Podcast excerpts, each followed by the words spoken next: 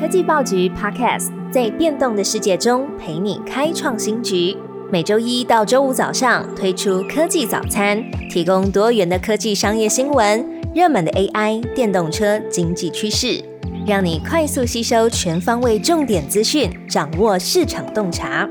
科技早餐今天精选六则国内外重要科技新闻。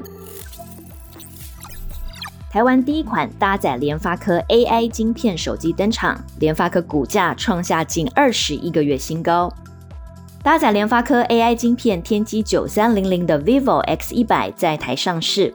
法人预期联发科将受惠手机市场需求回温。另外，新一波的人工智慧 AI 浪潮，天玑九三零零具备强大运算能力，支援各类生成式 AI 功能。因此，联发科预期 AI 旗舰智慧手机单晶片的出货量可望突破一千万套，带动二零二三年相关营收达到十亿美元规模。联发科股价十五号也逼近千元大关，创下近二十一个月新高。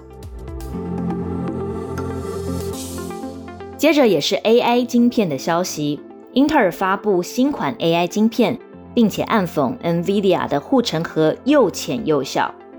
英特尔发表一系列新款 AI 晶片，包含用于生成式 AI 软体的 Gaudi 3，以及专为 Windows 笔电 PC 打造的 Core Ultra 处理器，和强化资料中心、云端等 AI 功能的第五代 Xeon 处理器。英特尔执行长基辛格表示，Gaudi 3性能优于竞争对手 NVIDIA H100 晶片，Xeon 处理器则是特别适合用于 AI 推论工作。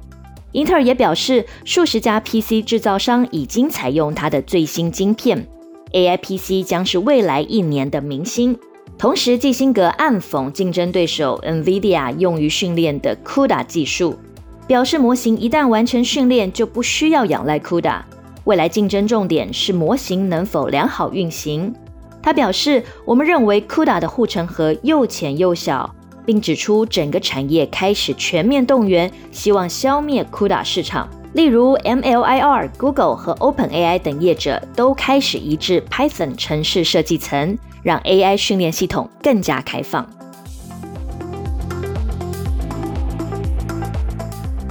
晶片市场非常热闹，下一则新闻也就不令人意外了。Sammy 表示，二零二五年半导体设备销售可望创下新高。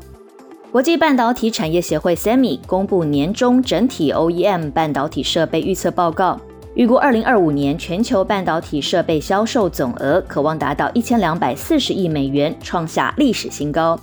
SEMI 表示，半导体设备市场2023年出现循环性调整，2024年市场可望回温，预估2025年受惠于新晶圆厂成立。产能扩张以及先进技术和解决方案需求看涨的利基之下，将迎来强劲反弹。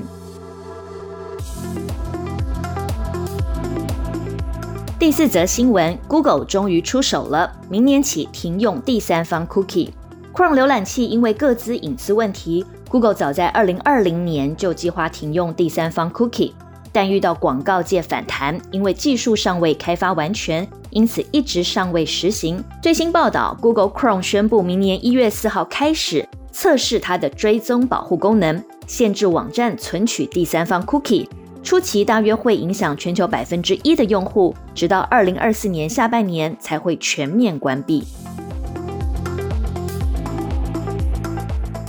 接着关心国内绿电市场，自发自用光电可以卖给售电业了。绿色电能市场预估年增八十六亿度。